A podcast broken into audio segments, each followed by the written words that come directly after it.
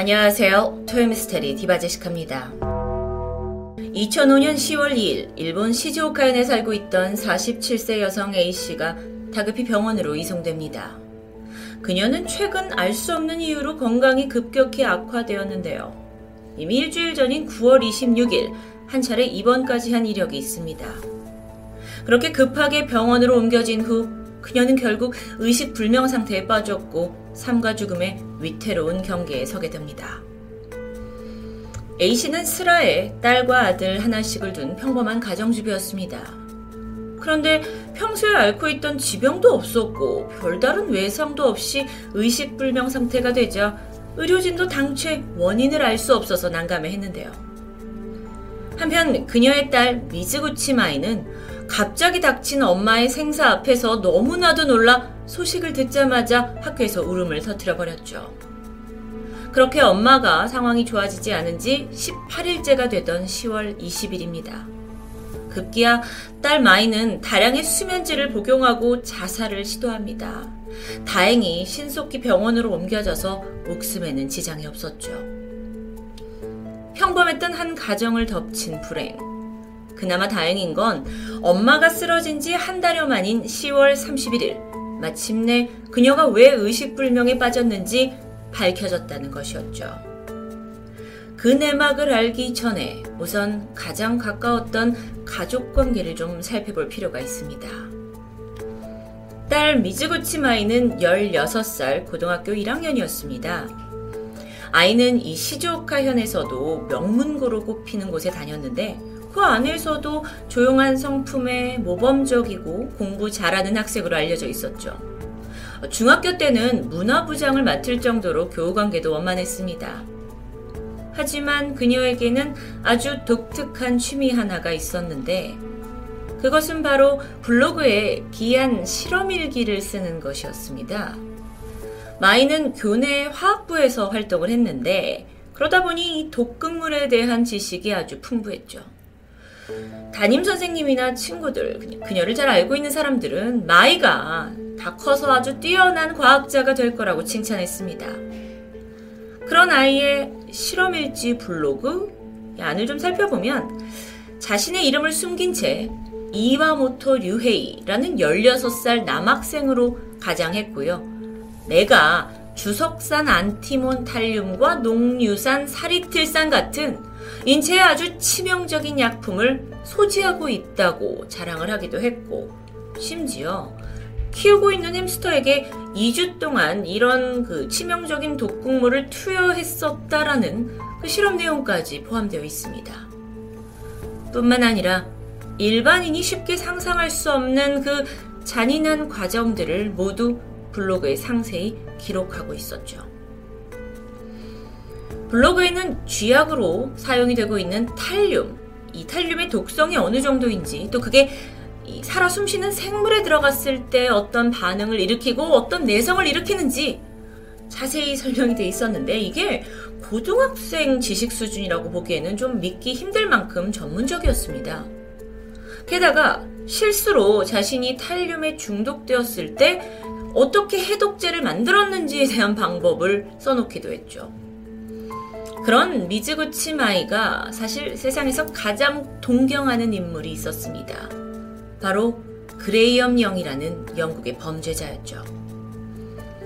그레이엄 영, 그는 1947년에 태어나서 3개월 만에 친어머니가 결핵으로 사망하셨고 이후 재혼한 아버지와 계모 밑에서 자라납니다. 그런데 안타깝게도 계모가 아이에게 학대를 일삼았고요. 지갑에 돈이 사라졌다면서 그 아들에게 누명을 씌우는 일도 허다했어요. 결국 어렸을 적 부모와 그 어떠한 정서적 교류도 나누지 못한 채 유년기를 보냈는데 그런 그가 가장 좋아했던 것이 바로 화학 실험이었습니다. 중학생이 된 이래 그는 집 대신에 학교 실험실에서 많은 시간을 보냈고 수많은 지식을 흡수하면서 이미 10대 초반이 됐을 때는 대학원생 수준의 어떤 독극물 제조 지식을 지닐 수 있었습니다. 이후에 그레이엄은 단순한 실험에서 벗어났고요. 본격적으로 생체 실험에 돌입하는데요.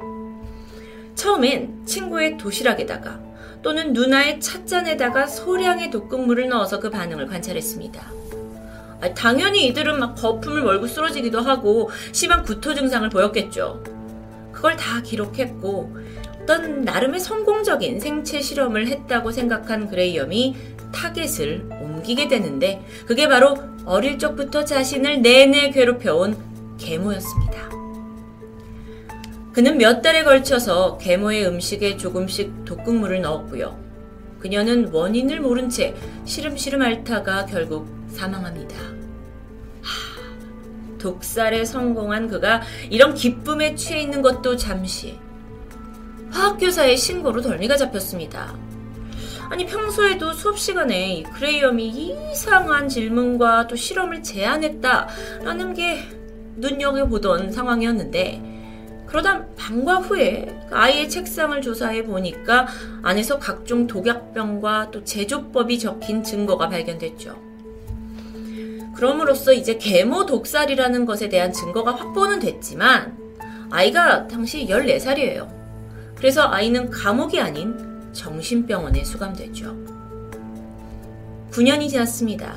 23살이 되었고 마침내 정신병원에서 완치 판정을 받아요. 그리고 유유히 병원을 빠져나와서 한 사진기 회사에 취직하게 되는데요. 머지않아 회사 내에서 정체불명의 전염병이 떠돌았습니다. 자명하게도 직원들의 음식에 독을 탔던 그레이엄의 짓이었죠. 두 명의 사망자가 나왔고 이 상황에 낌새를 눈치챈 경찰이 수사를 한 끝에 다시 덜미가 잡힙니다. 그리고 그는 무기징역을 판결받게 되는데요. 놀라운 것은 그레이엄이 이 단체 독사를 여전히 실험으로 여기면서 어느 정도 즐기고 있었다는 겁니다. 그는 자신의 모든 범행을 꾸준히 독살 일기에 기록했고 그 내용을 보니까 독극물 피해자는 사망자 2명을 포함해서 무려 70명이나 된다는 게 밝혀졌죠. 그야말로 희대의 사이코, 연쇄살인마라고 불릴 정도인데요. 자, 다시 일본으로 돌아와서 미즈구치 마이는 희대의 독살마 그레이엄에 푹 빠져 있었습니다. 심지어 중학교 졸업 문집에 좋아하는 연예인 항목에도 버젓이 그레이엄의 이름을 적었을 정도죠.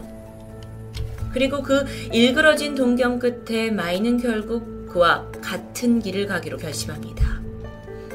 엄마가 쓰러지기 두 달 전이었던 8월 9일, 미즈구치 마이는 약국에서 학교 실험에 사용해야 한다 하면서 살충제의 한 종류인 아세트션 탈륨을 주문합니다. 뿐만 아니라 8월 24일 그리고 9월 14일 두 차례에 걸쳐 추가적으로 탈륨 50g을 입수한 데 성공하죠. 이 정도의 양이라면 성인 50명을 죽음으로 몰아넣을 수 있는 치명적인 양입니다. 이후 그녀는 이 탈륨을 조금씩 어머니가 마시는 음료에 타기 시작합니다. 마이는 엄마가 그 음료를 마시면서 어떤 반응을 보이는지 자세하게 관찰했고요. 정말 믿기 힘들지만 엄마가 힘들어하는 모습을 카메라에 담아서 자신의 블로그에 자랑하듯 기록하기도 합니다.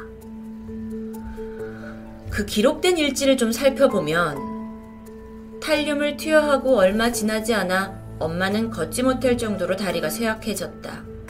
이제는 내 방까지 오는 것도 힘들어 보인다. 10월 2일 엄마는 실수한 걸로 할 테니 내게 독을 만들어 달라고 했다. 아마 자살 충동에 시달리고 있는 듯하다. 10월 16일 엄마가 환각을 보기 시작했다. 혈압은 150 전후까지 떨어졌지만 아직 멀었다. 이 블로그 내용만 보면 도저히 독살의 대상이 엄마였다, 친모였다고는 생각할 수 없을 정도로 잔인하고 냉담합니다. 그런데요. 사실 가족들은 마이가 그전부터 동물을 상대로 독살 실험을 한다는 것을 알고 있었습니다. 그래서 혹시나 하는 마음에 점점 엄마가 허약해져 가면서 딸과 떨어뜨려 놓으려고 했죠. 하지만 마이는 개의치 않았습니다. 오히려 비웃기라도 하듯 병원에 심각한 상태로 입원한 엄마에게 다가가서 물컵을 씻는 척 하면서 몰래 탈륨을 발라서 독살을 계속 시도했던 거죠. 아, 정말 친딸이 했다고는 믿기 힘들 만큼 계획적이고 잔인합니다. 그러던 10월 20일, 엄마는 여전히 입원한 상태. 그런데 이번엔 마이가 자살, 자살 시도를 해요. 그리고 그녀가 입원한 당일, 이번엔 오빠가 무언가 심상치 않음을 느끼고 고민을 하던 차에 담당 의사와 경찰에게 상담을 요구했고요. 동생에 대한 고민을 털어놓습니다. 사실 이전에 동생이 고양이를 독살하려고 했었고 최근에 행적이 몹시 수상하다는 이야기. 수사가 시작됐고 경찰은 가장 먼저 마이의 방을 뒤졌습니다. 예상했던 대로 안에는 잘게 잘려져 있는 동물의 사체와 해체된 표본, 그레이엄 영해의 저서, 그리고 나치와 관련된 사진들까지 발견됐죠. 하지만 이것만으로 독살의 증거가 되지 못합니다. 그러다 마침내 결정적으로 경찰은 범행에 사용된 독극물 뿐만 아니라 모든 과정을 기록한 독살 일기를 발견하게 돼요. 그러면서 이 비극적인 사건의 전말이 밝혀졌죠. 10월 31일 자살 시도로 입원한 마이가 회복을 한 동시에 경찰에 연행됩니다. 그런데 이 마이가 아니, 엄마가 탈륨 중독에 걸린 건 나도 안다. 하지만 그건 내가 준 게 아니라 엄마 혼자서 멋대로 탈륨을 마신 거다. 뻔뻔하게 독사를 전면 부인합니다.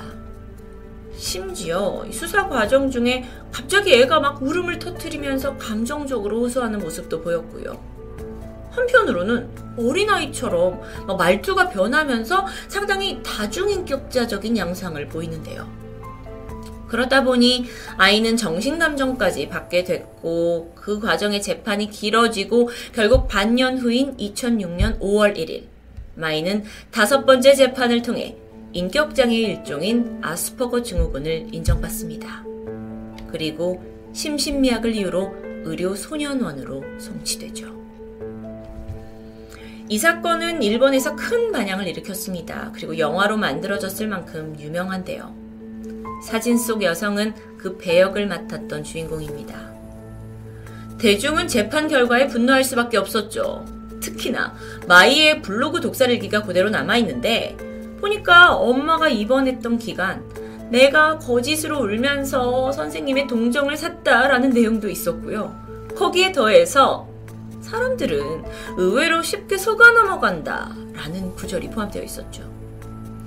자, 그럼 이것으로 미뤄 봤을 때 미즈구치 마이는 자신의 행위를 충분히 자각할 수 있었으리라 이게 범죄라는 것을 알았다고 짐작이 되는데요.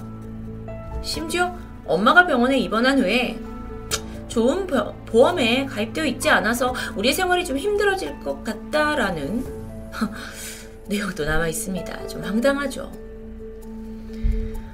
아, 그런데 의문은 여전히 남아 있습니다. 그녀는 도대체 왜 자신의 엄마를 범죄 대상으로 삼은 걸까요? 혹시 우리가 몰랐던 어떤 학대나 엄마에게 원한이 있는 그런 나쁜 관계가 아니었을까요? 아니었습니다. 마이는 엄마에 대한 악감정이 전혀 없고 오히려 이 가족은 꽤 화목한 편이었어요. 하지만 문제는 그녀가 심취해 있던 그레이엄 영이 계모를 독살한 것, 거기에 큰 감명을 받았던 거죠. 그래서 범죄를 모방하게 되었고 실험 대상이 보니까 가까이에 있어야 관찰하기 쉽다라는 이유 때문에 희대의 친모 독살의 원인이 됐던 겁니다.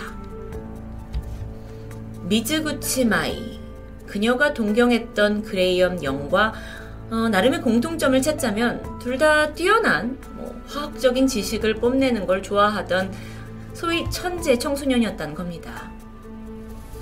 하지만 여러분, 칼이 누구에게 쥐어지느냐에 따라 그 쓸모가 달라지듯 일그러진 욕망과 욕구로 가득 찬 이들에게 지식은 오히려 없는 이만 못한 범죄 수단에 불과하다는 사실. 일본의 침모 독살 사건 씁쓸합니다. 토요미스테리 디바제시카였습니다.